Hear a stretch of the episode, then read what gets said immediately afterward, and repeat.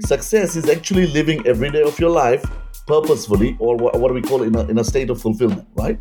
And mm-hmm. I would say the third thing also, also which causes me joy and happiness is just building and investing in great proximity, in great relationships. You know, Hello, everyone, and welcome back to the Dental Head Start podcast. My name's Erica Hwin, and in this month's feature, we are joined by Dr. Kinnar Shah. Now, Dr. Kinnar is a dentapreneur. That is, the intersection between dentistry and entrepreneurialism. He is a business and success coach where he helps dentists and practice owners realize their full potential, or, as he might say, create their destiny by design, not by default. He mentors in communication, leadership, marketing, team building, he writes books, and he runs a dental practice in Sydney where he focuses on implants and cosmetic dentistry. Now, one of the things that I always try to do with the podcast is to bring on dentists from all different walks of life because something I've discovered over the years is that there are so many different facets to dentistry and so many different ways we can go. But we don't know what we don't know. Most of us go through dental school only really seeing the clinical side of things, you know, practicing as a general dentist, specializing, academics, and research. And whilst these are all phenomenal things that we are so fortunate to be doing, it's only really the tip of the iceberg. In this episode, we talk about what success is and the journey towards it, how books have played a paramount importance in Dr. Kinnar's life, and the different non clinical skills that are needed to go far in our career. We talk about Dentapreneurs, which is the group Dr. Kinnar created to connect like minded individuals who have a spark in their eyes and want to go out and create and do big things for our industry. We talk about what Dentapreneurs means, where it's headed, and how we can all get involved. In Dr. Kinnar's words, be curious and I hope you enjoy this episode. Attention, listeners of the podcast. Before we jump into today's episode, I do want to bring to attention this month's charity spotlight. For those who have been listening for a while and have followed along with David's journey, you may be aware of baby Ash's passing this time last year, to mark his first birthday, and that's in fact today. We are dedicating our August Giving project to continue supporting the Humpty Dumpty Foundation to support neonatal care services and supply equipment to underfunded hospitals. To date, the community has raised over $28,000, and on behalf of Dental Head Start, we'll be donating an additional $1,000. If you'd like to contribute in any way, you can visit the donation page in our show notes. Fly high, baby Asher. You are helping make a world of a difference. And now I'll let Erica take it away.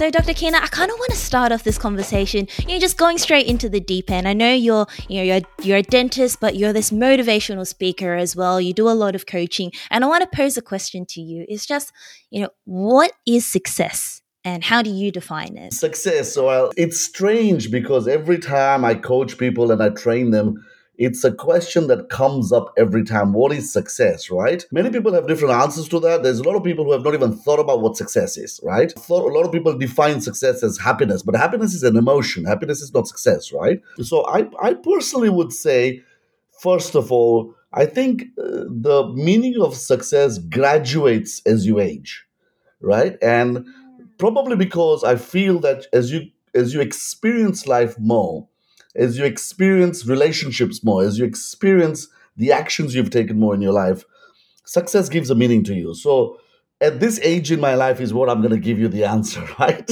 Oh. um, I pretty much feel that success can be broken down into three parts, right? So, if I ask people what success is, success, I mean, I mean, the first thing many people think about is is money, right? It's finance, but it's not just that. It's it's a combination of a few things, right? But when I really broke down this meaning of success, when I had a self reflection and I wanted to preach the word of success, I wanted to kind of get people to understand three parts to success. Number one, success, if I were to say, is having a sense of fulfillment every single day of your life. That's it. So, having a sense of fulfillment every single day of life. So, not having a sense of happiness, right? Fulfillment can be broken down into what? So, the second part is then what is fulfillment? So, fulfillment to me is broken down into happiness, into joy, into ecstasy, into utopia, into feeling great, you know, just feeling great. However, we are creatures of contrast. meaning to experience one thing, we do need to experience the other. So I would say for us to experience most of joy and happiness, we do need to understand there are times where there will be emotionally turbulence. There will be times when there will be uh, obstacles in your path, which will co- cause a little bit of frustration, right? There are times we might get a little bit angry here and there. So when I say success is it's a sense of fulfillment every day, that also breaking down that the more emotion we want to have is more of joy and happiness and excitement. So, but I wouldn't say that's 100%. So definitely about 80 kind of 80 20 rule or 90 10 rule you know? And and i believe that what success is. But then the third part to it is then to ask yourself what is it that causes or gives you joy and happiness? So if i were to ask you or anyone what, what is what is it that on a daily basis if you were to do more of or more of this particular thing it will give you joy and happiness? So so for me there are like three to four things. So number one like what really excites me on a daily basis is literally um maximizing my potential. So discovering me of myself. If I can find that I have I, I, I am capable of doing more, I'm capable of achieving more, I'm capable of doing this, finishing this, this task. I'm capable of setting goals and achieving them. So that's what we call one part of uh, achievement. Like, you know, so the, it drives me because, again, it gives me purpose of what I do. So the first part I would say is just maximizing on a daily basis, on a daily basis, my potential. And the way to maximize my potential is also what? Learn new things, read more, talk to new people. Like, look at this, we're going to learn from each other today. So that's one part. The other things that give me joy and fulfillment is, of course, helping others.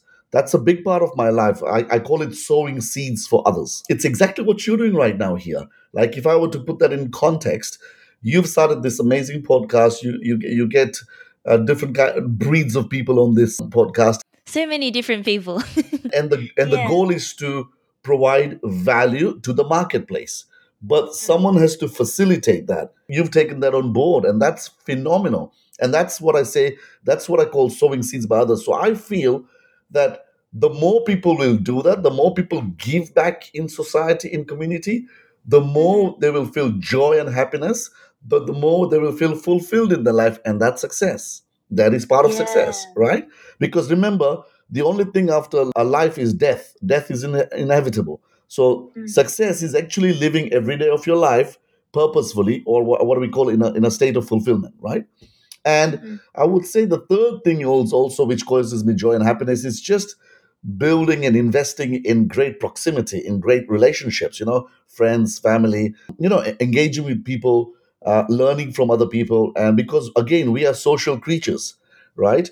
Um, I mean, if anyone's isolated themselves, I mean, COVID taught us that quite a lot when we got isolation, right? That how we hated it. One of the biggest things we hated about it is that we couldn't socialize, right? So it taught us a lesson that be there for each other, you know, um, build great relationships, and and together we can make a difference, right? So I think these are the three things again that gives me joy and happiness on a daily basis, which gives yeah. me fulfillment. And that's what success to me is. Right. And so, and, and in all these areas, you will make money, you will be emotionally, spiritually, physically, psychologically enhancing yourself anyway. And that's part of success. I hope that makes sense, right?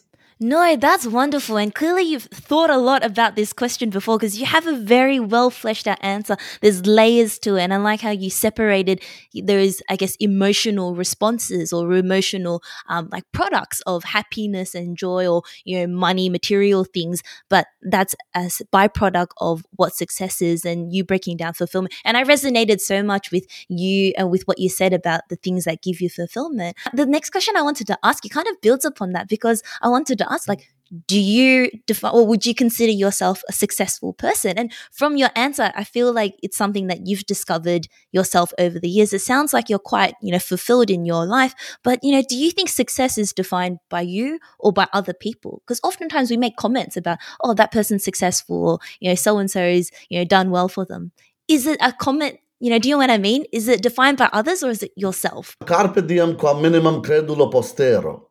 What basically mm. that means is pluck the day, trusting as little in, as possible in the next one. Mm. Means many people have heard the word carpe diem, right? That was the full version of it, but it means seize mm-hmm. the day. So what you're asking me is, have I reached success? Again, I think if I go back to the original definition of success, is living a daily life, making sure you get as fulfilled as possible, right? Mhm. Because we, A, we don't know when we're to perish away from this planet, right? Mhm. Uh, that's unpredictable. Success is a journey, it's not an end destination. So rather than waiting for something, why don't we enjoy every day? Seize the day, carpe diem, right? And like I said, you know, it's almost not just sad, but it's emo- it's emotionally disturbing to to know that not many people know what the li- what the meaning of success is. So Mhm. like I, I coach so many people and they, one of the biggest questions they ask me you know what is the purpose of life what is the purpose of and like i would say majority of dentists wouldn't even be able to answer that question. Forget just general public right? Because no one has discovered or no one has really thought about this. So i just took a time. I was uh, presenting a mastermind this weekend in gold coast and I, I and i broke this down the way i'm breaking it for you right now which is the purpose of life actually is to if you think about it what do most people want? Most people want joy and happiness right but what causes joy and happiness? They have to identify in their lives what causes joy and happiness. For me i just mentioned three or four things. And if they do more of that they will be more happy during their daily life which i believe that's success right? Because how many people do we know who are super rich but sad? They are wealthy in terms of money not in wealthy in terms of emotion relationships or uh, or spirituality you know? So I, I believe i believe that it's a combination of quite a few things here. But i guess that if any, everyone wants, wa- was to take away my meaning of success which i have broken it down over years and years and years right? Asking myself the question it might start giving meaning to their life that having Yeah. the ability to live every day as fulfilled as possible and then just break down the fulfill into get more joy more happiness more excitement and what gives them that right? It could be it could be just working 10 hours of dentistry every day right? There's some Mm. people who can work 10 hours of dentistry every day and they're still super excited at the end of the day. I think that's success. I would call that success right? It's not my cup of tea but you know what i mean right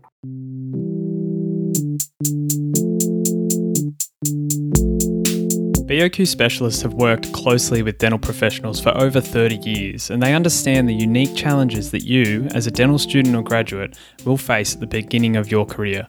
I know they helped me early on as a dental student and they can help you too, as they offer a private banking experience and tailor their products for dental professionals. I can say they have great customer service. I've lost my password that many times and they've always been able to help me. Nothing like the experiences I've had with competitors.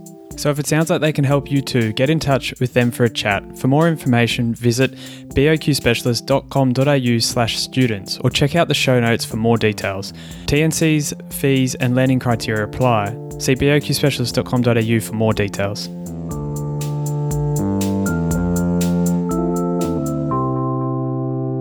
So everyone kind of has their own definition of it, and I guess that's probably what shapes how they perceive different people and other people, and you know whether they think they're successful or not is probably, uh, you know, whether or not that's something that they aspire to because that person does the things that they want. Dr. Kinnar, you've broken it down, and I wanted to ask: Was this something that you think was shaped by perhaps your upbringing? Like this, were you surrounded by successful people, or people that inspired you, or you know what shaped the attitude that you have today? Was did your childhood shape much of that? Each and every one of us is at somewhat level shaped by the experiences we've had in the past right? And a lot of our belief systems are shaped from our parents our community members our spiritual leaders. Uh, and of course there's a lot of lot of that has been passed over right? Some which is good some which is great some which is absolute nonsense right? From our Mm. parents and from our grandparents and from our spiritual leaders right? So again age is one of those te- things that as you experience life it teaches you. So if you ask me was i always successful? No because again for half my life probably i didn't know what the meaning of success was. So we were, I'm, i was a wandering lost soul right? Not knowing purpose of life not flittering passion of doing different stuff right? Until till a, till till a time came where I think if you were to ask me where I really got the meaning and definition of success is just enlightening and getting more wisdom. And that happened by two methods, basically. One, I read a lot, right? Uh, and that's an absolute must. And I'll talk about that a bit later. i want to ask about those Allowed me to open my perspective. By the way, what is reading? the, the only definition of reading is it opens your perspective to life. That's it.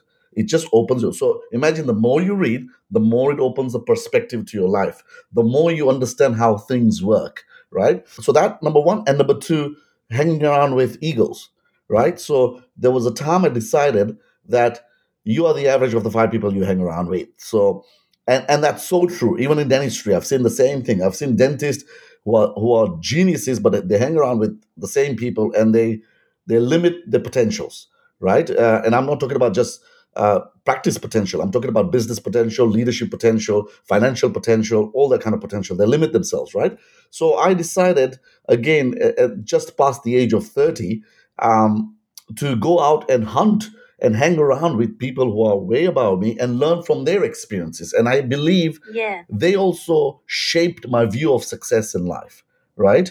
Uh, it, it gave me a perspective. So I hope maybe that makes sense.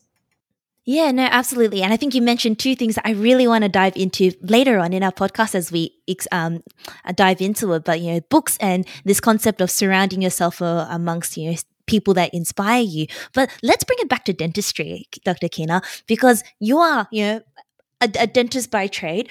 Was dentistry always the goal? Did you always, you said you flitted between different passions. Did you always want to do dentistry and did you enjoy it? What was your early career? Uh, great question. Not at all I, I, probably didn't even visit a dentist till my teens or late teens or something. Right? um, dentistry was not my goal at all. I, actually, to be honest, yeah. I didn't have any goal in life. Right? I uh, when I was young, so I'm the second mm. born. Right? So my dad's a doctor.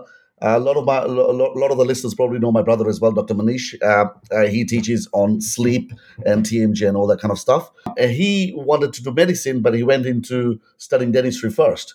So dad's a doctor um, brother, older brother goes into the science field, the medicine field. That leaves me, and then I've got a younger brother.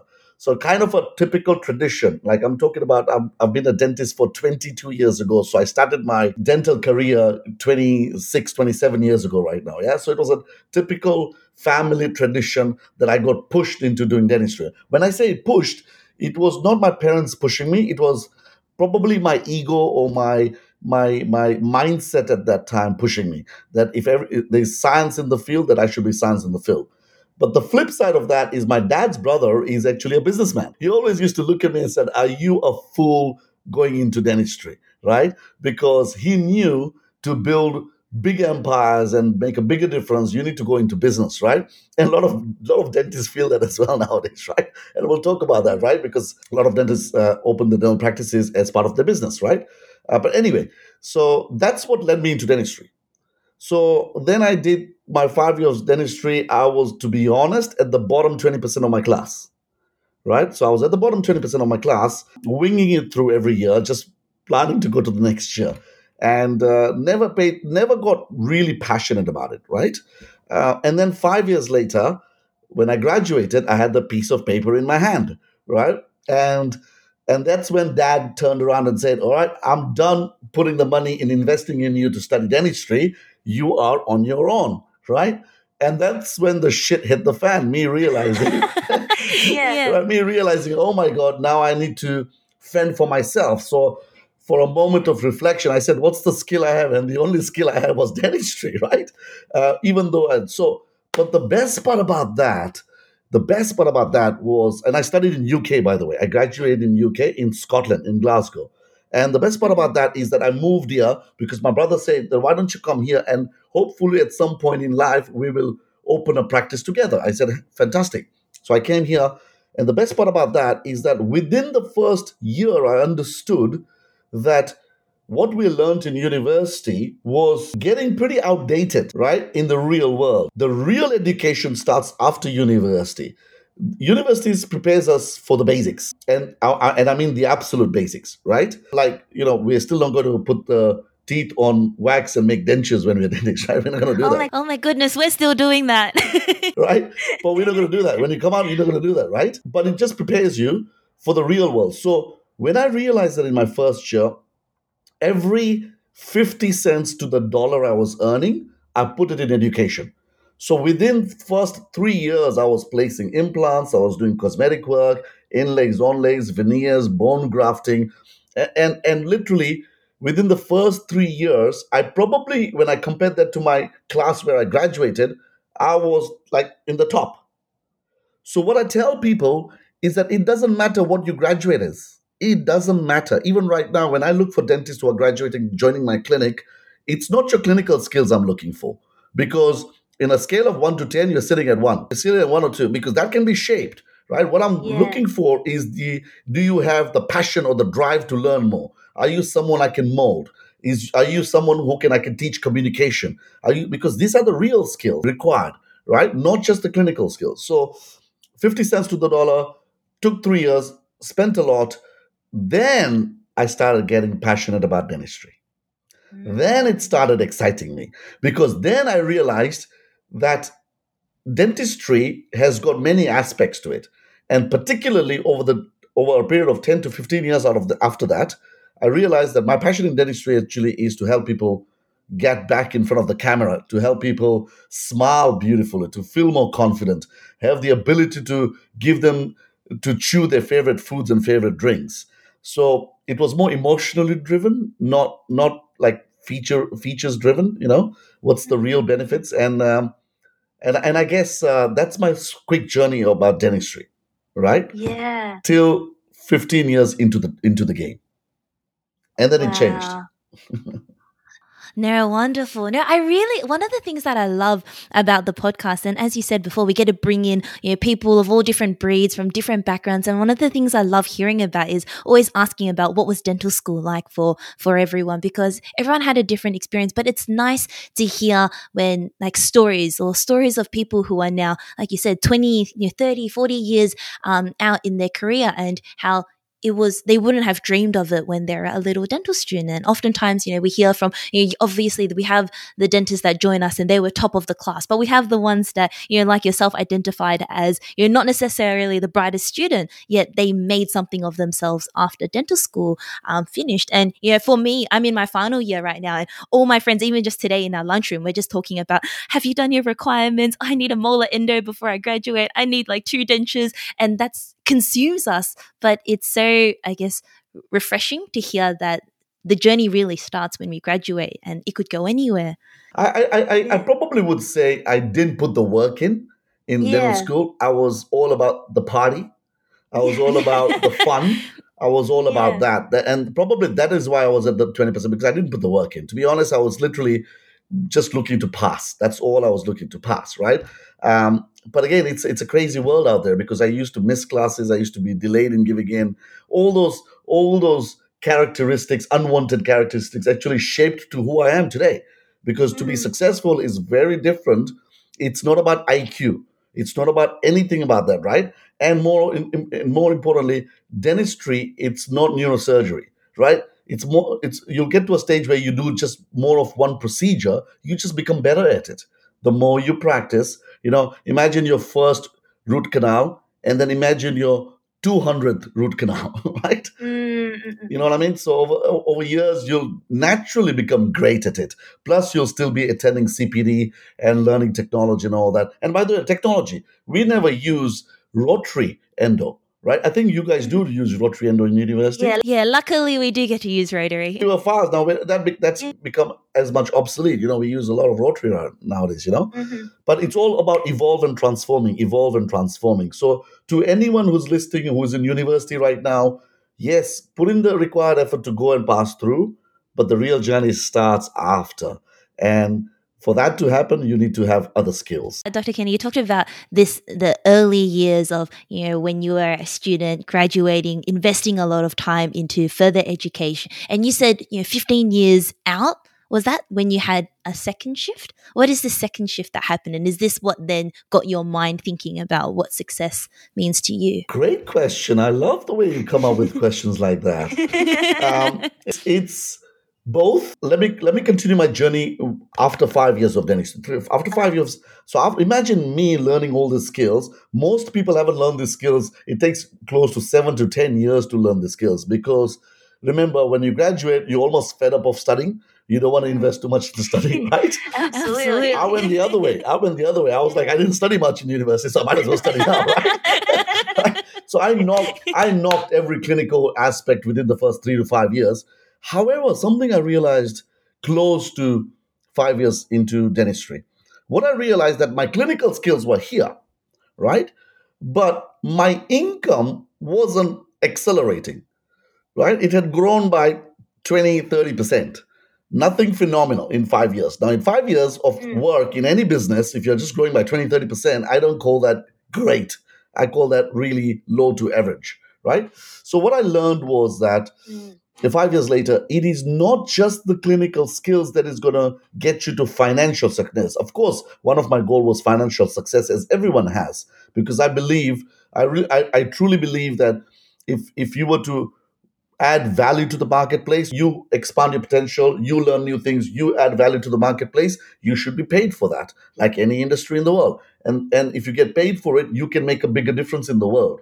That's that's my philosophy. I really believe in that, right? So I can help the needy, I can help the charities, I can help build schools, which I do in Kenya.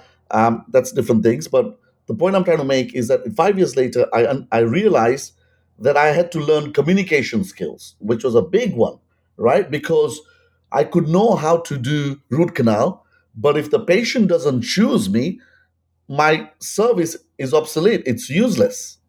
My clinical skill is absolutely useless if the patient doesn't. I can't serve patients if I'm not trained in clinical skills.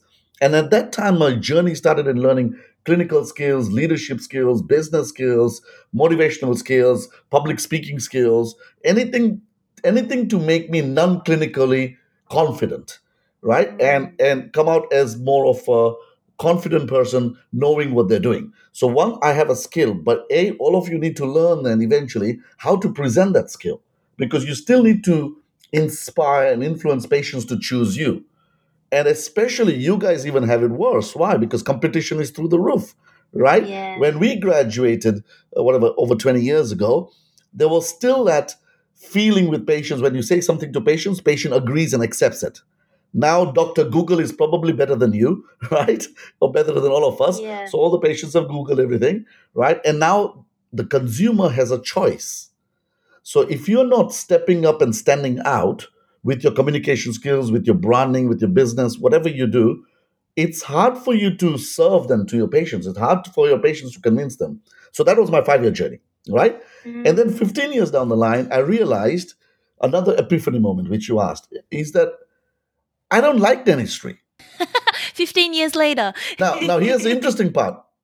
I, I say that statement wrong because dentistry has got approximately about 20 categories. Like if you think about it, right? Fillings, root canal, veneers, crowns, hygiene, uh, name it, like sleep apnea, whatever. 20, about approximately about 20 categories, right?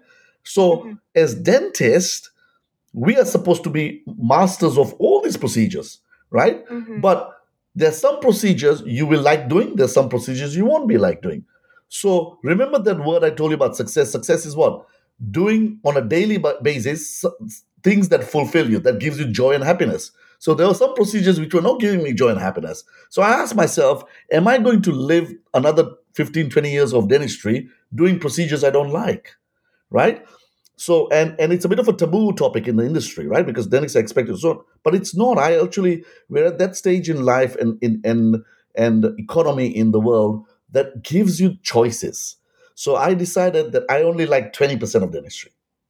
So last eight, nine years, I've only been practicing that 20% of dentistry, right? Which is Mhm. mainly cosmetics, implants, um, the high-end work, the full mouth rehabs and all that. And I I work as a dentist two days a week. That's Mhm. my that's my dentistry passion. And that's what I love Yeah. right? But of course, the reason I work two days a life is because I run multiple seven, eight other businesses. But more importantly, I wanted to do something else in life and give more of me to other other aspects of my life. Yeah, absolutely. But you kind of had to go through those first 15 years of discovering, exploring all the different aspects of dentistry to find out what was your area that you know, you were good at, that you enjoyed, um, and gave you fulfillment. Right? I took 15. I Mhm. believe most people will know that within the first seven to 10 years. Remember, whatever we have done, we've done it slowly. So we've taken our time to make the mistakes and gone through the challenges.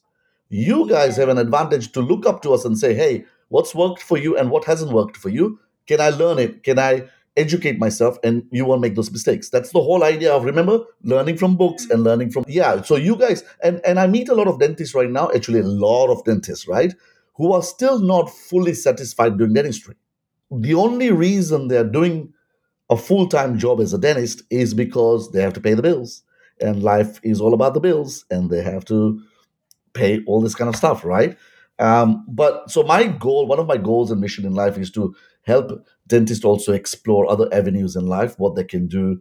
There's so many options. I mean, it's not something I can cover here, but at least Yeah. just just so that they can live more of a fulfilled life, I, I guess. So, Dr. Kinnar, you mentioned, and I guess we explored your clinical dentistry you know, aspect of your career, and you said now that you work two days, um, and you do you delve into a lot of other things, and you're involved with a lot of other things. Can you kind of give a breakdown of you know what else you're involved in, how you would spend the rest of your week? What kind of you know things are you a part of?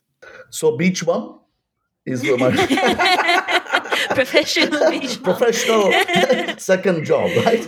Um, Yeah. what else I do? People, it's it's interesting because my mom still calls me and say, you know, traditionally say, "Did you go to work today?" I said, "Mom, what work are you talking about?" Because in her mind, work is dentistry, right? So I said, "No, today is not my clinical day." And the second line, so you're free. I said, Doesn't, work like that. yeah. I said, Mom, no, I run about six, seven other businesses, right? Um, but Yeah. anyway, she's sweet. She's sweet. She's she's mom and dad have been the pivotal people in my life who have uh, put me where I am right now. You're asking me what else do I do, right? So just on a side note, I run a, as you know, I'm a speaker. I'm a motivational speaker, and I'm a business coach. I'm a I'm a success coach. So Mhm. uh, I literally help dentists, dental teams, and dental pra- practices exponentially grow uh, grow themselves and grow their revenue. Right? Uh, this is what I do. So everything, everything non-clinical um, f- for you, for someone, for a dentist to be successful, is something I teach, including communication skills, leadership skills, business skills, marketing skills, strategy skills. So that's all my coaching. So I, I present that by coming on stage and delivering seminars, and I also do private coaching one-on-one uh, into practices. So that's a big part of my life. Uh, This coming, I just came back from uh, Gold Coast, as I said, this weekend. This coming weekend, I'm off to Tasmania for a week for coaching there. Then I come Yeah. back, then I'm in Perth for a week, right? So it's a bit of traveling, and mom will still call me, assuming that I'm not doing it right. Um, so that's one that's one big thing I do. So seminars and private coaching. Then I also run a digital agency. One of the things I'm absolute passionate about is marketing. I'm actually a digital marketing specialist, so something I went and studied. Um, basically, think about this. Same thing. When you open a dental practice, right? The first ingredient you need is what? Patience, right? Yeah. Right. So you need to you need to know how to create. I so I am probably the authority in creating the best websites in Australia, the best SEO and AdWords in Australia. This is my forte. I've been doing it for over 50. I mean, I've been studying this art for over 15 years. So much so that I finally opened a digital agency. I'm helping dentists literally attract more patients to their practice so they can, they can grow. Um, I'm also a uh, heavily forex and crypto trader. So uh, I've been trading forex especially for the last 16 years, right? Yeah. I've been trading crypto only for the last year, so that's just 10% to 15% of my portfolio. But forex is a big thing, a part of me. So uh, the uh, I'm I'm quite active in that. Uh, a lot of dentists are asking me to teach them forex. Maybe one day when I can get licensed.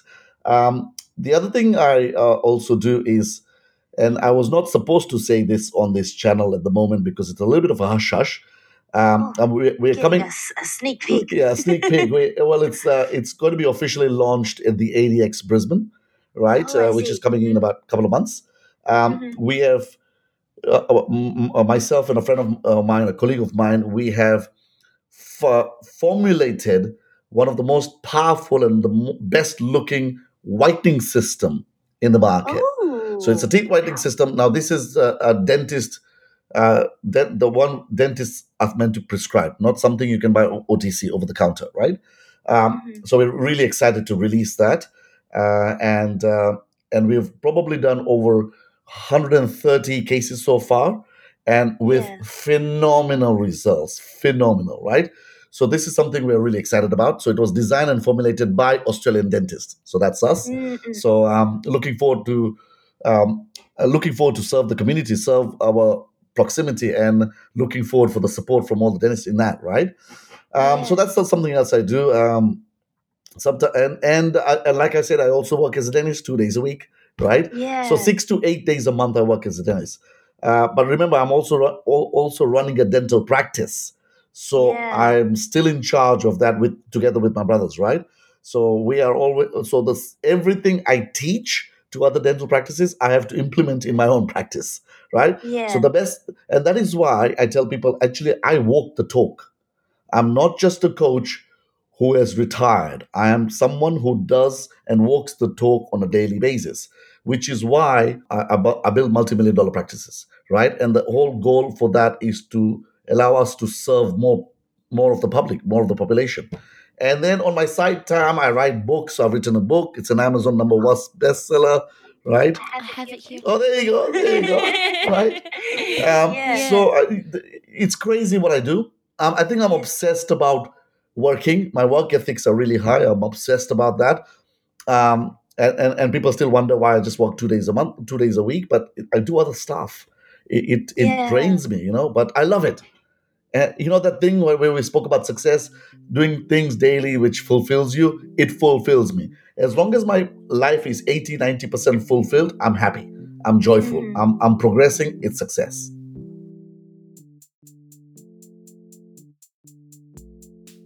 Ripe Global is an incredible resource, especially in these times where travel is a little bit difficult, but we're also realizing it's not always necessary for our education. Especially when we're starting our career, we just want to get as much as we can, and a platform like Ripe Global's membership is perfect for that.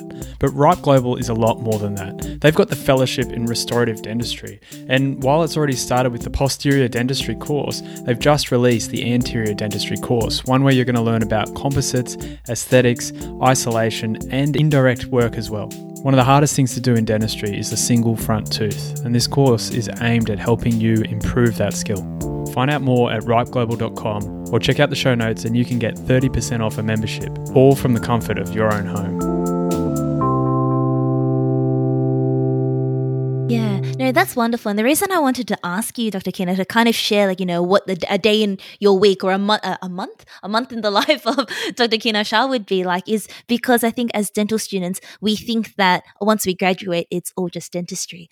But I think, you know, as we speak to different people in the profession, you realize that there's so many different avenues. And I talk about this a lot on the podcast where, you know, people go into, uh, go into teaching, people go into, um, you know, practice ownership, they go um, into coaching or they're so specializing. And I think it's interesting to hear how, you know, where you are at your stage in the life, you're still working two days clinical, but you're diving into all these other avenues. And I think it's inspiring for a lot of people to hear, oh, there's a lot more to than just drilling or sitting in the dental chair or sitting in the chair in the practice and um, being with patients. There's two avenues that you mentioned that I kind of want to talk a little bit more about. And you mentioned coaching and then marketing. And I'm, I kind of want to dive into you know unpack these these two topics a little bit but you say that you know you're a coach and you coach people in a lot of different areas was this because um you yourself were inspired by you know people were there certain motivational speakers or coaches that you had in your life that really shaped who you are and then inspired you to do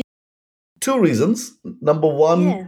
number one, that yes, what you just said there, that there were mentors and coaches. Like you remember, I said that at five years I had this epiphany moment that uh, you know I need to go invest in non-clinical skills, right? So I traveled the world. You know, I, I had the opportunity to meet Tony Robbins, uh, Richard Branson, had ta spent time with him, uh, Brendon Burchard, but more importantly, read a lot of books where people had just had uh, vomited their wisdom into books, right? So you know, I just had I, I read a lot, right?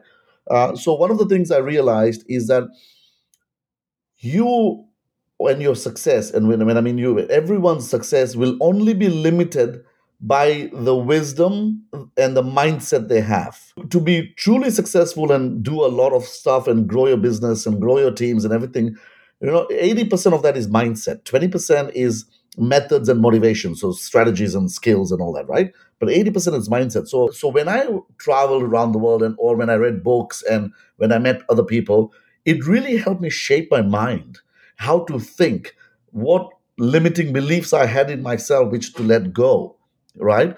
What kind of work ethics need to be pushed in place? How can I push the envelope? How can I step up and stand out? These are the skills I started learning once I discovered that everyone needs to have a coach and a mentor, right?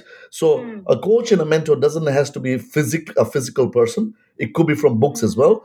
But having Yeah. someone physical is someone you can pick up the phone and or someone who like this who can motivate you, who can pump your energy up and who can guide you in the right way. A book can be boring sometimes, right? Uh, so Yeah. and that's one reason that I thought and to myself that every professional needs a coach and a mentor if they want to exponentially succeed.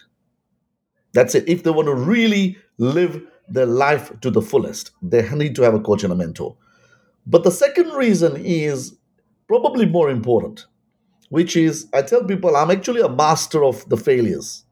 I'm a master of not success, I'm a master of failure, meaning that I probably have had more failure in my life than successes, which is being like a springboard to success.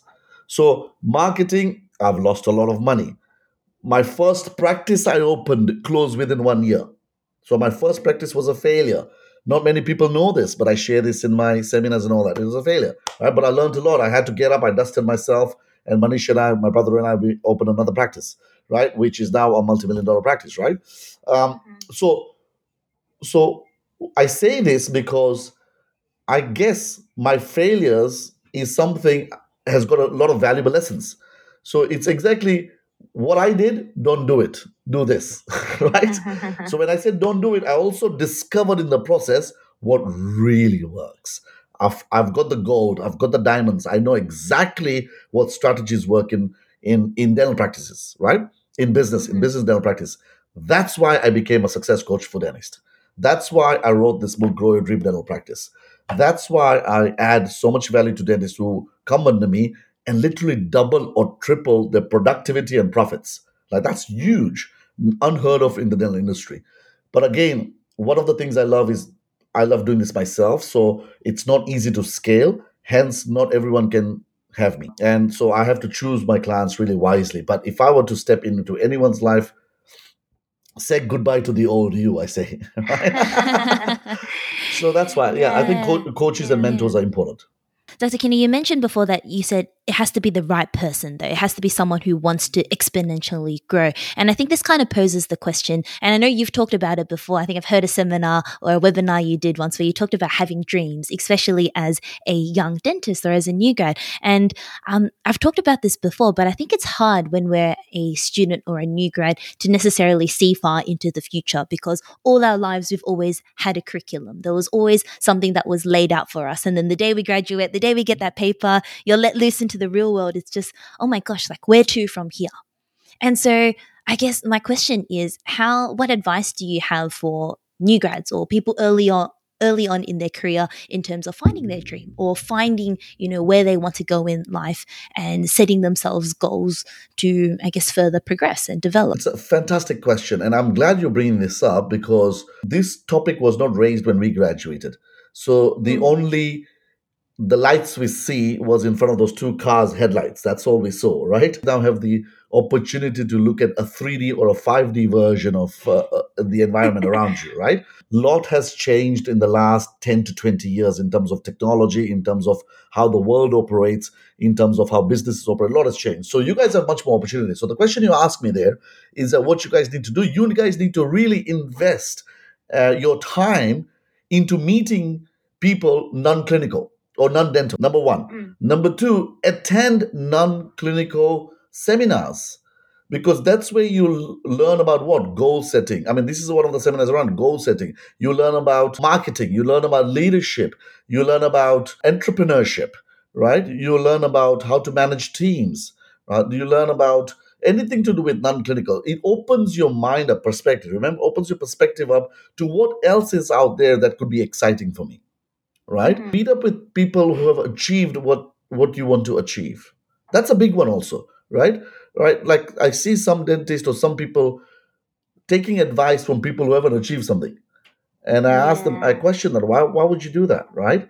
Right? So i know i had a couple of uh, really good dental friends who went into property business when the property was booming right? And they made probably 10 times more what they made in dentistry, right? And they became passionate about it. However, remember, the re- I reached out to them because I wanted to learn about properties and about the construction industry, about the building industry. Just become curious. That's my word. That's the takeaway. That's what I, I will finally come to one word, okay? When you graduate, become curious. Become curious. Go and say, hey, can I, can I, can I come attend? Or hey, uh, just can I nip your time? Can I, whatever? You know, just you, you gotta get curious. Otherwise, 10 years will pass away and those headlights will be just straight, right? And you won't mm. see anything apart from that. And you may find yourself really unfulfilled. And that's not the way you guys want to live life, right? You guys generating and graduating nowadays are smart, you're intelligent, you've got the, the internet there, right? We had slower speeds, right? Now, now remember, we are not in the information in the world anymore. Information is there anytime. You, I can press a button and I can ask Siri, tell me about a root canal treatment. That's all I need to say Yeah. Right? So patients are well educated about information. So the if patients are not buying you or patients are not committing to you because of information. They're committing to you of the person you are, of the character you build. And for that to happen, be curious and learn other stuff. Does that help that answer? Yeah, absolutely. And I feel like that ties into the second part, which I wanted to ask you more about was marketing, right? And, you know, I feel like marketing is sometimes you know, a bit of a taboo word. Sometimes, you know, people have that mindset of, you know, I'm a dentist, I'm a healthcare worker, I'm not here to be a business person or to market. But I think you come from a very interesting perspective where you're like, it's the the new the way technology works nowadays is you're one Google search away, and people are now um, relying so much on you know the reviews or what they see online. And I think we talk a lot about marketing, perhaps from like a practice point of view or you know practice owners focusing on okay what is the brand or you know what are our um, our practice values whether it's family dentistry cosmetic dentistry but as a general dentist or as a new grad you know how can we contribute to this and i think you mentioned before like being curious and really focusing on our communication skills do you have any advice in terms of i guess building a personal brand or is there a personal brand that comes from you know just being a like associate dentist or a dentist not necessarily the practice Let me address that on a few points there, right? First of all, Yeah. number one, we all took a oath when we graduated to serve in our best possible way. Correct? If you really break that Yeah. down, one of the word was the, eh, to serve. Now, if I marketed and I got five patients from it, and you and son, another dentist marketed, only one got one patient from it, who's serving more? Me. It is almost unethical not to market, not the other way around. So people have this belief, the taboo system, that healthcare Yeah. providers should not market. I am totally against that. I said if you don't market, you actually being you're doing injustice. The reason you're doing injustice is because you've got a God given gift and you've spent time and money and effort to gain a skill in this life. Now, if you market, that allows you to serve more people in this life. Why wouldn't you want to market?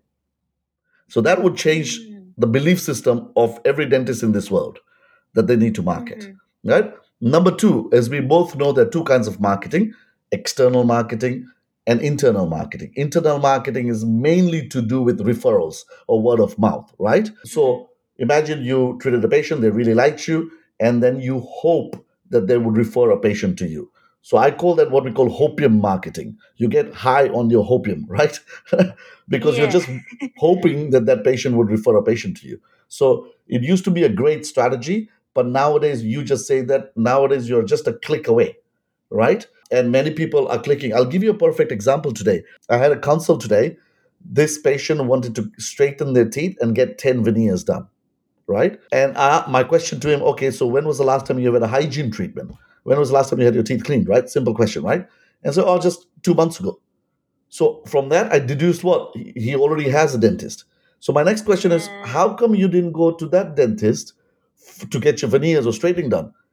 And his answer was that no, I was looking for someone more attuned to this kind of treatment or more someone who's doing a lot of this kind of treatment, right? Now, again, I believe that the his existing dentist probably does that kind of work, but hasn't positioned himself or branded himself or marketed in that way. So he just that patient came to me, right? Um, and and that, that's interesting, isn't it? So again, I'm a general dentist. I'm not a specialist. I'm a general dentist. I just have a expertise and liking into doing cosmetics and implants. But I've positioned myself into that. So that's where you ask, how do I brand myself? So you got to position yourself into this. So how do you position yourself? Social media accounts, right? And here's another big one. Are you ready? I need you to open your own website. So Dr. Uh, Erica surname.com.au. You should have your own brand website. So I, for me, I've got Dr. kinnarshah.com.au. I've got kinnarshah.com.au. I've got kinnarshah.com also all the websites. So you got to have your own website. So a message for everyone out there right now: Yeah. register your name as a website because that will that is your personal brand. Because remember, eventually Google picks up your name and starts bringing your profile in the world up. Right? Is that a good point to take away? And here's another Yeah, absolutely. and here's another tip: if you've got children, get their re- uh, websites registered as well, right? Uh, because because it's Lock, lock in that they name. lock in the name. It's true. Like uh, it's in what we call internet IP. There's only one kinnarshah.com.au website in the world, right? So do that as well. So and plus social media, Instagram, Facebook, um, LinkedIn, Twitter, whatever. You got to get on those platforms. Now here's the biggest answer to your question, which is how do I really brand myself? Videos. The n- number one, what, what do you do when you're on Instagram or Facebook? You're scrolling, but you'd stop and watch a video, right? Absolutely. So eh, most the, the statistics are 80% of content that is watched nowadays, almost 65 to 80% of content that is watched nowadays is videos. So people who are graduating, you need to get comfortable in front of the camera. You need to be able to record a 30 second, 60 second video, right? Um, just adding value. So start small, but start somewhere and build on that. And I believe by the time you hit three years and five years out, you should have already branded, you should be already in the market being known. And, and, and I and I bet only less than five percent of dentists graduating will do that. Right? Yeah. My advice, everyone do that because it's not difficult, right? Many people are scared in front of the camera. It's just it's a matter of just learning it. It's a matter of messing it up. I've messed it so many times in my life. I've come across as a clown in front of the camera, right? Yeah. But you just Yeah. got to do it, right? Start somewhere. Start small because branding, as you say, it's very important. And eventually, when you own, own your own practice, marketing, having an amazing website, SEO, AdWords, it's a no brainer. No brainer. The right strategies, the right way to do it, no brainer. Does it help in marketing, answering your marketing question? Yeah, and I think it's really interesting, and I think a lot of people will hear it, and it's quite daunting. I think the things you say it makes sense, but it's it's daunting to be like, oh, putting yourself out there, or you know, standing in front of you know a camera and uploading it for the whole world to see, and whatever's on the internet stays forever on the internet. But I think a lot of it, and part of you know growing up and you know getting experience is um, being okay and being comfortable with these things, and you never know unless you try, unless you give it a shot. It will always be uncomfortable until you do it a few times, just like dentistry when you say the first time you do a root canal compared to the the the 200th time that you've done one That's why one of the modules I have in my mastermind session is public speaking. So I Mhm. teach people a two day intense course on public speaking. And Mhm. my agenda for that two days is literally teach you what to say, how to say it. All right. So I- Yeah. I give you a formula every time you you get in front of the camera, exactly what to say and how to say it. So you're not fumbling, Yeah. right? And the second part is I help you gain more confident in getting back in front of the camera. So there's a two day public speaking course I run, but it's only part of my mastermind. Many people have asked me, can I run it as for dentist? And I, I hope, hopefully one day I do. Well, as a little snippet for that, Dr. Kinnar, actually, I know you do a lot with like neuro-linguistic programming, and I feel like this is a bit of a, a buzzword or a trigger word that I've heard. I don't think I quite understand it entirely, but you did say, you know, you learned from the likes of Tony Robbins, and that's probably what jumps to a lot of people's mind. Can you tell me, like, what is it and what does it entail, and how does this, um, you know, play a role in us as communicators and dentists? most of your choices, behaviors, decisions in this world are already being influenced by an external factor, whether you like it or not. Right? Mm. Has it ever happened to you that you search something on Google, it shows up on Facebook? Yeah. Has it ever happened or shows on Instagram? So it, it's Always. yeah. So this is this is an area of not only just marketing, but what we call influencing marketing. right? So NLP or neuro linguistic program, it's the science of influence and persuasion, right? Um, it's it's a it's a science where it helps you inspire, influence, and impact people to make good decisions and good behaviors in your life. So NLP, one of the reasons I teach NLP is that if you had the ability to inspire and influence your patients to make good decisions and to commit to treatment plans, because as a dentist you are you are diagnosing them and then you're discussing solutions with them, right? And you have the skill to deliver, right? The last thing you don't want is them saying no to you, mm. right? Because if if if it's important for them to get it fixed and improve their health and improve their confidence, etc., then it's your duty to influence them to accept the treatment plan. And so neurolinguistic programming is just kind of a science which helps you learn how to inspire, influence, and impact people to make good choices in life, right? It's a very deep science. And it's in it, subtly, it's all around you, right? Um, like even even just giving you an example, um, you know, when you walk outside Starbucks, right, you can smell coffee yeah. Right? It's trying to do what? Lure you in. It's trying to get you in because every time you're like, oh, I feel like a coffee. Did you know Starbucks has got vents outside which releases the smell? Oh, how interesting. Interesting, isn't it? Um, Yeah. Same thing. Have you been to IKEA? Have you been to Yeah. IKEA and you feel in within a minute or two you feel totally lost? I don't know where I'm going, right? Yeah. in IKEA, Yeah. the, they, they, it's called it's what we call a Gruen effect. It's they're trying to confuse you a little bit, and in that state of confusion, you end up buying fridge magnets. I don't know some crap like that, right? So there's Mhm. always the science of influencing happening around you anyway. So one of the things I've learned over years, and I've become a, uh, uh, a teacher in this, is that if you had the ability to do that, um, why can't you not apply those principles in dentistry? So, for example, what a simple thing like having banners in your reception lounge of a procedure. So, I have an implant banner, I have a porcelain veneer banner, I have a skin rejuvenation banner in my reception. So, while the patients are sitting in the lounge, they are subliminally reading this information, and I'm already telling them in those banners what, what my expertise is, why I'm good, what's unique about the way I do it. So this is all part. It's such a fascinating subject. It like if I I can talk like two days on this subject, purely because I know that if you had the ability to inspire, influence, and impact people in your life, can you can you imagine how big a difference can you make in people's life? Like massive, right? Uh, and that's why NLP is a subject I I, I I invite every professional to learn, not just dentists, but every professional, right? Dentistry, a must. And and you'll enjoy it. It's a fun subject. The more you learn about orthodontics, the more you see it applying to almost every case. It might not always be necessary, but it's almost always an option. So then you think, I want to do aligners for my patients. And your challenge is to learn how to do that to a high standard. But once you've learnt that, many people find that the challenge then is how do you actually make that work within your practice? How do you make this efficient and therefore profitable enough for you to be able to provide that to your patients in private practice?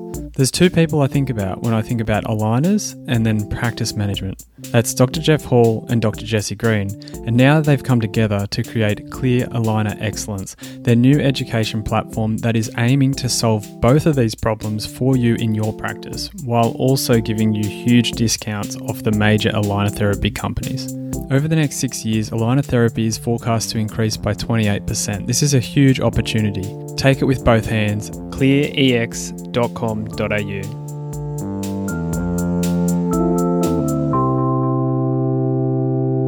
That's that, that that's really interesting and interesting to see how a concept like that. And I think this is what you were saying about non-clinical skills, things that you learn not necessarily related to dentistry, but then how that can play a role in how we do the things that we do. Do you have any other just general tips? I know we talk a lot about you know communication and you know other non-clinical skills that we want you know dentists to get good at. Do you have any like specific tips or advice for grads? Like if you had to give them like you know three top tips or you know one or two things that you think they definitely need to you know know or focus on to like start implementing tomorrow or something can you think of any just off the top of your head in terms of communication So let's talk about communication first because it's a very broad topic you're asking me.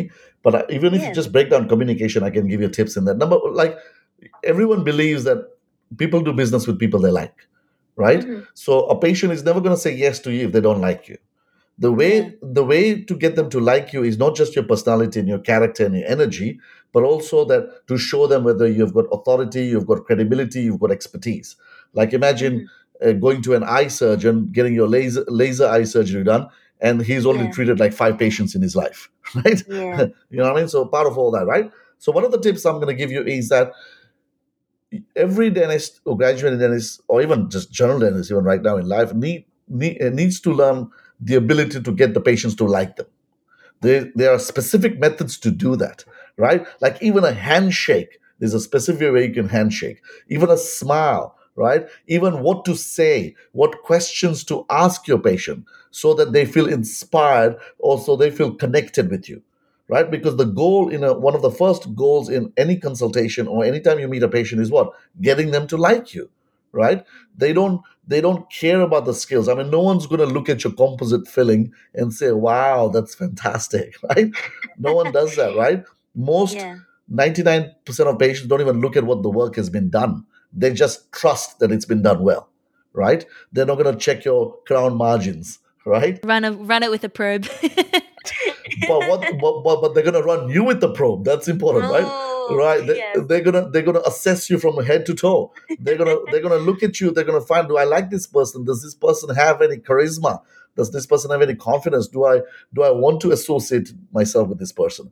So that's the that's a skill you all need to learn right? Mhm. so it's an untrained skill.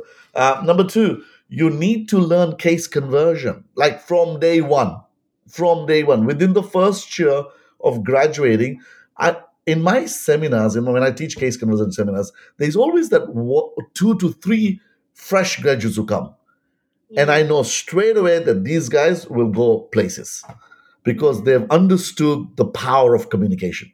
Yes you do have to keep investing on your clinical skills and, and get mentored by other work but learn your communication skills fast.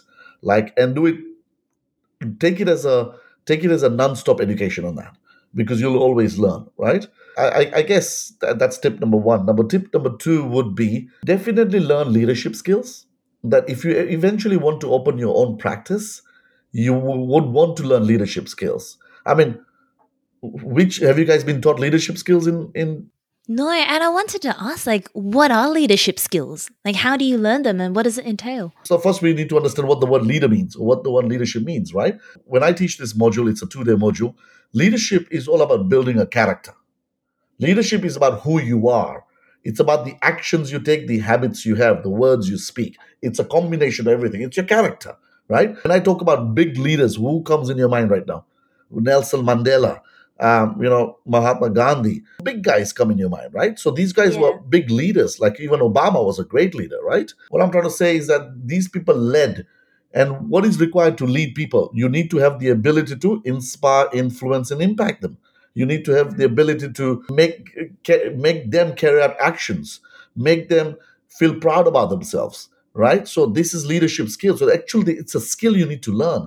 None of us were born with it. It took me years to learn this skill because I had to learn from outside, and then I put all my information in in one basket, and now I'm teaching that in a fast way to dentists how they can inspire their teams to be more productive, right? How they can form a great culture, how they can share their vision, how to remain humble, how to execute, and how to hustle, right? yeah Um, and and that's what I teach. That's part. That's all part of leadership. So that's another thing. Again, you need to learn this, right? Wherever you go in the world, and when you guys graduate, if you get an opportunity to learn about leadership skills, go learn leadership skills.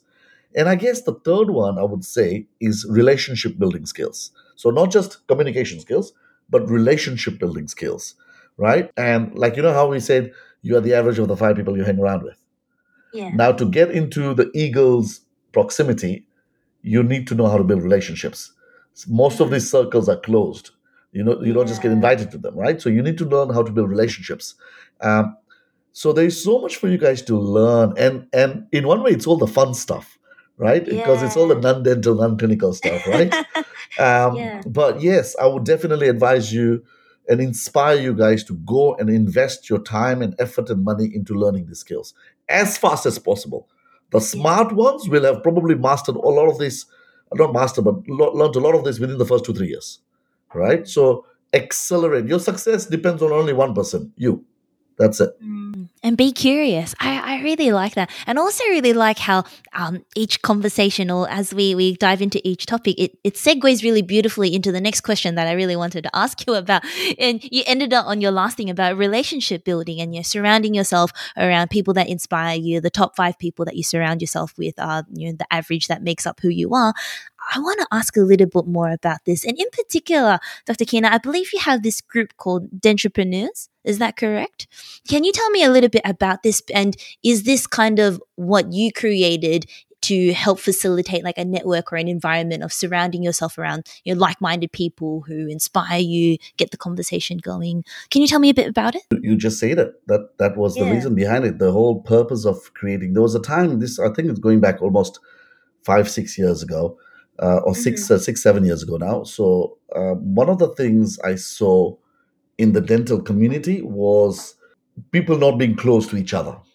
Right? Everyone's in their own journey and little shell, and uh, when and because I had learned all this and invested in this, I wanted to invite people to come and learn and meet and get together and share share ideas and share the love and share their visions together so and i also realized that most people who own dental practices are not business owners they're business operators. It's a big difference. How's it different? business operator is basically you are self-employed in your own job. A business owner can walk away from their practice two to three months in a year or even more and the business still runs and it's profitable and it's building. If you if the business crashes if you're not around you're an operator all you're doing is running a business but the purpose of running the business is earning a very minimal profit but it cannot sustain without you. Does that make sense? I realize that there's a big topic on business ownership.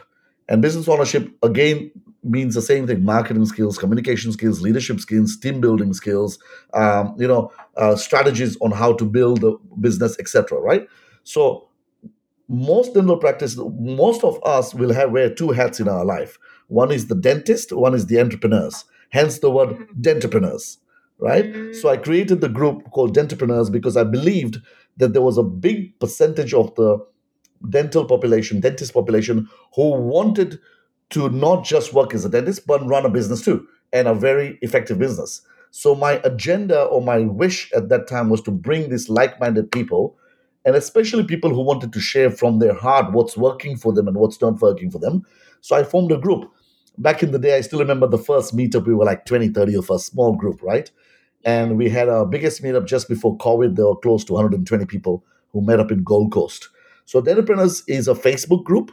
Um, it's been a little bit inactive, but I'm, I'm re re jumping it this year. I'm uh, putting some CPR to it, and there's some big things coming. I in I actually invite everyone who's listening to this come and join.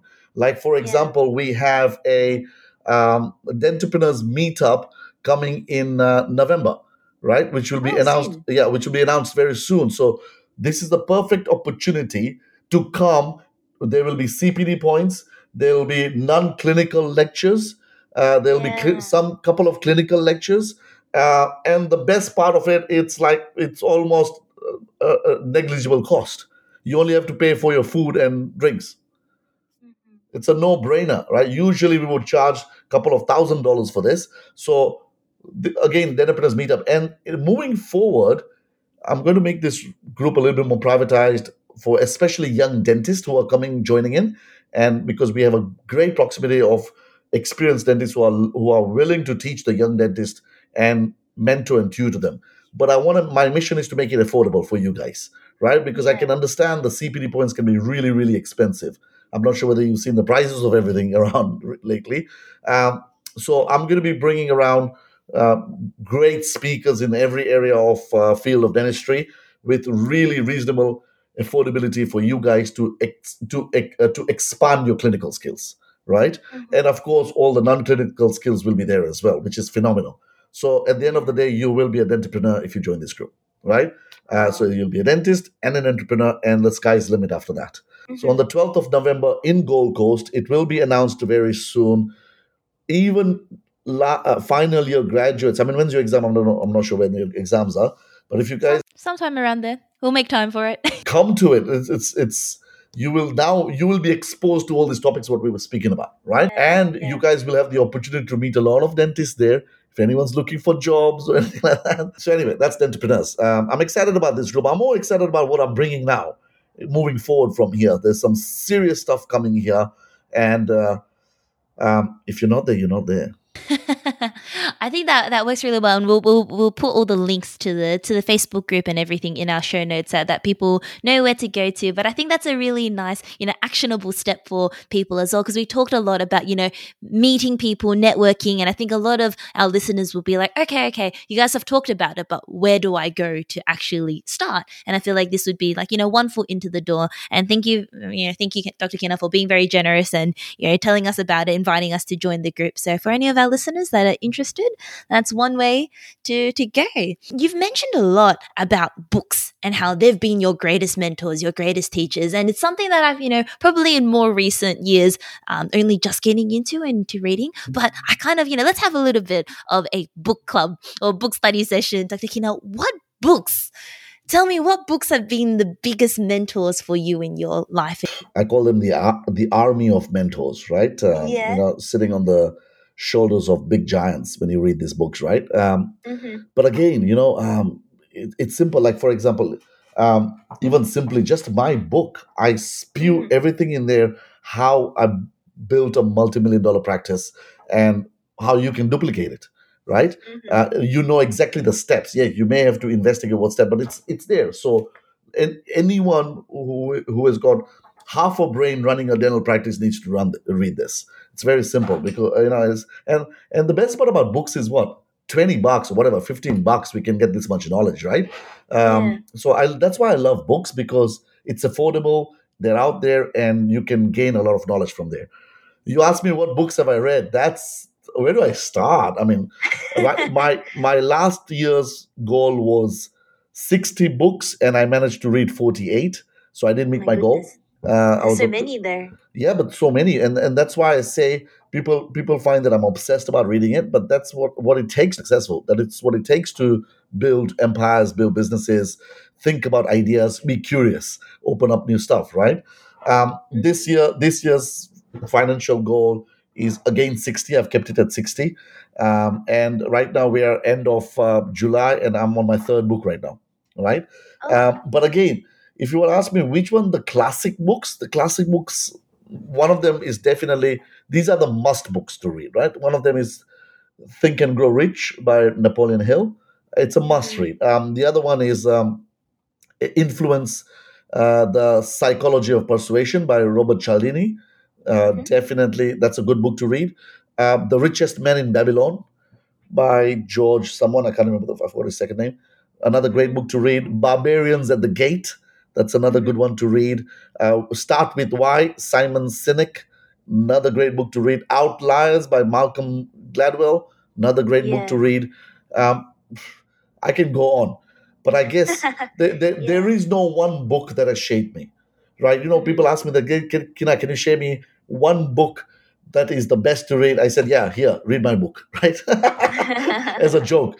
But i, I but, but I, I said there is no one book because there's so much inform uh, not information there's so much skills like communication skills even inside the communication skills you have what we call language skills hypnotic skills non-verbal skills bo- body language right so I, I also teach body language and something called micro expressions. So I can read people's micro exp- expressions as well. Uh, also, what we call facial reading uh, techniques, right? Rapid profile training. These are advanced techniques. So, but can you believe all that falls under communication? So Yeah. just under communication, there's about 50, 100 books to read. But the point I'm trying to make is that leaders are readers. The more you learn, the more you earn, the more value you can bring to the marketplace. Um, and if if anyone were to if I were to pinpoint one thing in my life that has really led to the current success I have, is reading. Is reading books. I- I I would put into that one thing, right? Yeah. Uh, because that one thing has taught me as or it it has opened me to a lot of other chapters of my life right? So biggest takeaway for this point each and every one of you spend 15 minutes reading every day. That's it. That's all it takes. 15 20 minutes reading right? You start with that eventually you'll do 30 minutes to an hour right? Um, and and that's that's non-clinical stuff right? There'll be a point where you guys will also still be reading some clinical stuff right but at least dedicate 15 20 minutes reading non-clinical stuff a chapter a day that doesn't take that long Mhm. and i guarantee i guarantee you people will do that super successful It's interesting. It's interesting because I know that growing up when I was younger, I used to read a lot. I used to read fiction novels, but my you know nose would be glued between the pages. But then I feel like as I grew up and you know, throughout teenage years, uni years, I lost that love for books, and now it's just the phone and it's just scrolling. And I feel like if anything, it almost led. And I've spoken to a lot of my friends about it as well, where we lose that ability to focus. We're so like our attention, we have such a short attention span and that need for instant gratification that it's so much easier to watch a video while scrolling than to sit down and read books. But literally, just the other day, I was listening to someone um, and they mentioned how, you know, just substituting your morning commute on the train instead of, you know, listening to music for 20 minutes, just pick up a book and read um, instead. Do you have any tips for read? yeah So put the phone away Number one, put number the phone one away. number one 100% i mean the biggest Yeah. distraction all of us have is the Mhm. phone is your facebook is your instagram is your tiktok right Yeah. It's the biggest distraction. And and th- if I'm reading and if I have my phone next to me, in 10 minutes I will want to check my phone. Yeah. Even I'm like that. Even I, even a seasoned reader like me, right?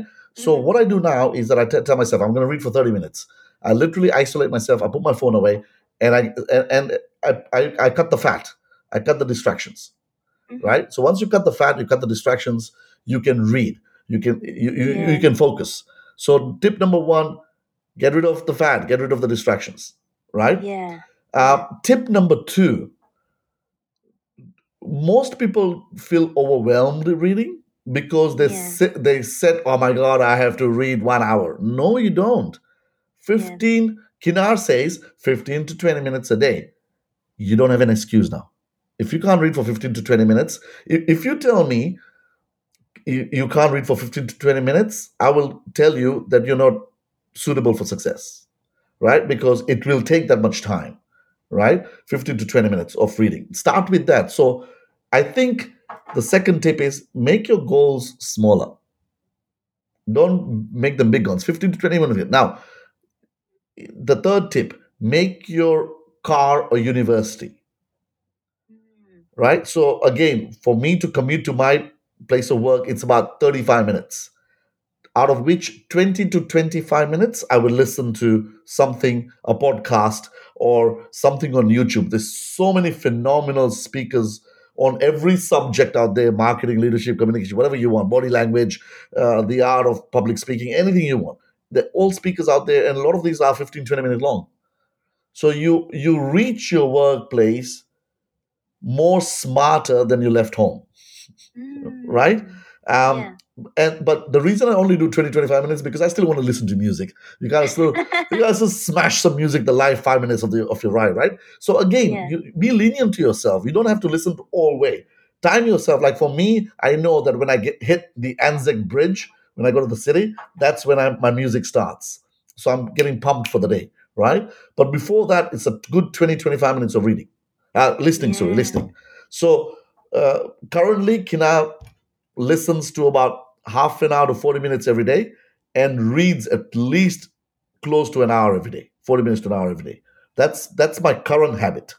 So there's a one and a half hours up to two hours of study every Mhm. day. People think that's a bit mental but that allow that has got to that has got me where i've got to right now right? That's allowed me to sharpen my perspective right about different Yeah. subjects in life right? But mo none of you have to do that. Start with 15 20 minutes. Eventually you'll reach half an hour. Eventually you'll feed your own wolf and that's it And do you ever feel like when you're reading, because I think sometimes for me it's like, oh, it's you've, you're learning so much valuable insight from these pages, but then perhaps like a week later, it's like, oh, it, it goes in, it kind of, I can't say it goes in one ear out the other because I don't know what's the equivalent with your eyes when you're reading. But how do you retain that information? Like, are you someone that you know, annotates or highlights? Do you then sit down to talk to someone about it? Do you journal with it? How do you retain the information that you've read or listened to? You, you've got you've you've articulated it really well. You, you some of these questions you're answering them yourselves, which is fantastic. I'm I'm really Mm. uh, I'm re- I'm really proud that you're saying all these things, which is what you said first, which is Yeah. journal it or highlight it. So for me, remember my my fashion of reading is on Kindle, right? So. I download from Amazon. It's not a physical book because Kindle I can it's it's a vault of it's a vault of books I carry, right? Mm, Um, so I have it, and in Kindle you can highlight as well. But if you're a physical book, I highlight. But more than highlighting, I actually have my notes section on my iPhone, where every book I read will have I'll- will have a summary of points. Now, again, back in the day, I used to make big summaries. Right now, I'm literally for every page I read, every page not more than one or two lines. That's it. So if I read ten pages, I'll have ten to twenty points. That's it. Uh, 10 10 to 20 nuggets of information. So, or if I read a chapter, every chapter will have five nuggets or seven nuggets of it. So I literally have those nuggets in my phone so that I can now, what you just, the second thing you said is that I can talk about it to others. Remember, when you teach and preach, you Yeah. absorb that information more to yourself. So I definitely find a way to discuss it with someone, which is again that proximity of five people come around Mm. right? So you have dinner meetups, you have social meetups where you're still having a glass of wine and you're talking these exciting topics, right? Like in our meetups, we don't talk about people. We're always talking about ideas. We're talking about the information we've learned. And more importantly, remember, knowledge is not power. You still got to put the action into it. So Mhm. You always think about something I've learned. Where can I apply it? You got to think about that and write that down in your notes. Okay, I can apply it here. I can apply it here. So I think you summarized that point really well. Like highlight, take notes, and Yeah. share with people and take action.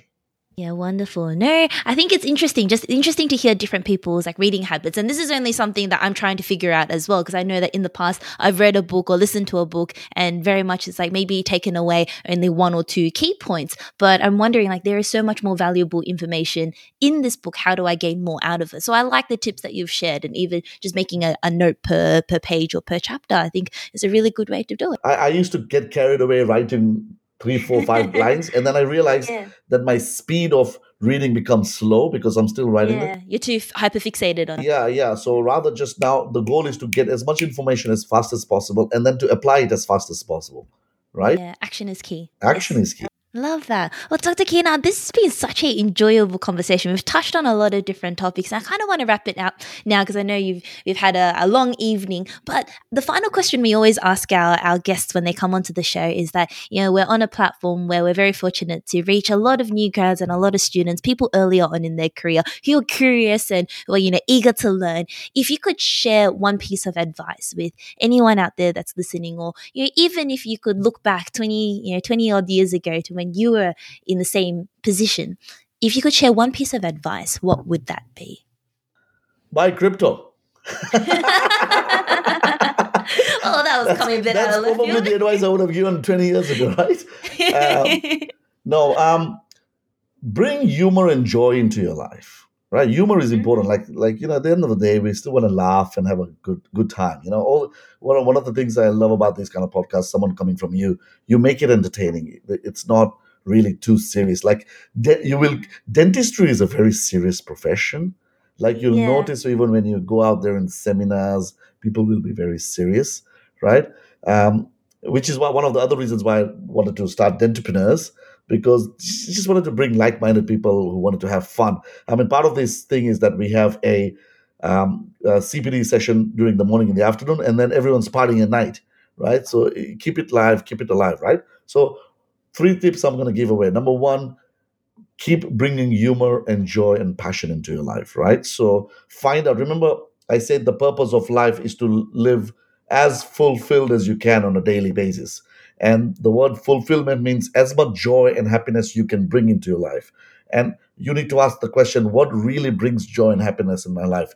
It could be a certain procedure. It could be running a practice. It could be exploring different uh, business opportunities apart from dentistry. It could be discovering more of you because the last five years you guys have spent is in a dental room and everything dental right? But there are other things in this world apart from dental right? So find out what drives you and live that life right? So that's number one. Um, number two really really become gr- great at inspiring influencing and impacting people. I cannot say that secondary at all. If i knew that 20 years ago um, my god my journey would have been accelerated right? Because everything you do around you requires you to inspire people to take action. That's it. Everything everything. Everything if you think about it. Even if you if i want my kids to have broccoli i need to inspire them to have broccoli. You know what i mean? That skill yeah. is super important. So learn that communication skill fast. Uh, tip number three um, learn how to process the issue. So this is a big one. Let me tell you what that means process the issue. For example imagine you're a practice owner and you know one of the requirements is that to grow the practice you need more patients. So i need you to start processing the issues and hang on. So if i need new patients um, what kind of patients do i want? Maybe i want more general dental patients. General dental patients wants. I want people with broken teeth emergency wisdom teeth uh, people who are looking for just general care. If i want that kind of pa- uh, patients what kind of marketing strategies do i need to do? Who do i need to speak to regarding this? What kind of facebook ads do i need to do? That's what we call process the issue. So you guys become very good at solving problems so process the issue slash solving problems. And the way to do that is become very good at asking questions in your mind. In your mind, if I want to become a great speaker, what do I need to do? Do I need to learn about public speaking? Do I need to learn about body language? What institutes can I join? Can I join uh, maybe Toastmasters? Can I join and uh, can I go and learn from Kinnar? Can I go and learn from someone else? What books do I need to read on this to become really good at it? So come process the issue, right? Um, and I think the last takeaway, last takeaway would be wherever you guys go in life and you graduate, never forget the biggest satisfaction you will have is in growth and contribution. So keep growing yourselves, keep bring out the best of the best of the best of yourself, right? There's so much in you guys, and you'll keep exploring, be curious, keep exploring, right? And keep contributing the real successful people will be fulfilled contributing to society a lot. Um, and that's probably the last takeaway um, from me saying that you guys go smashing.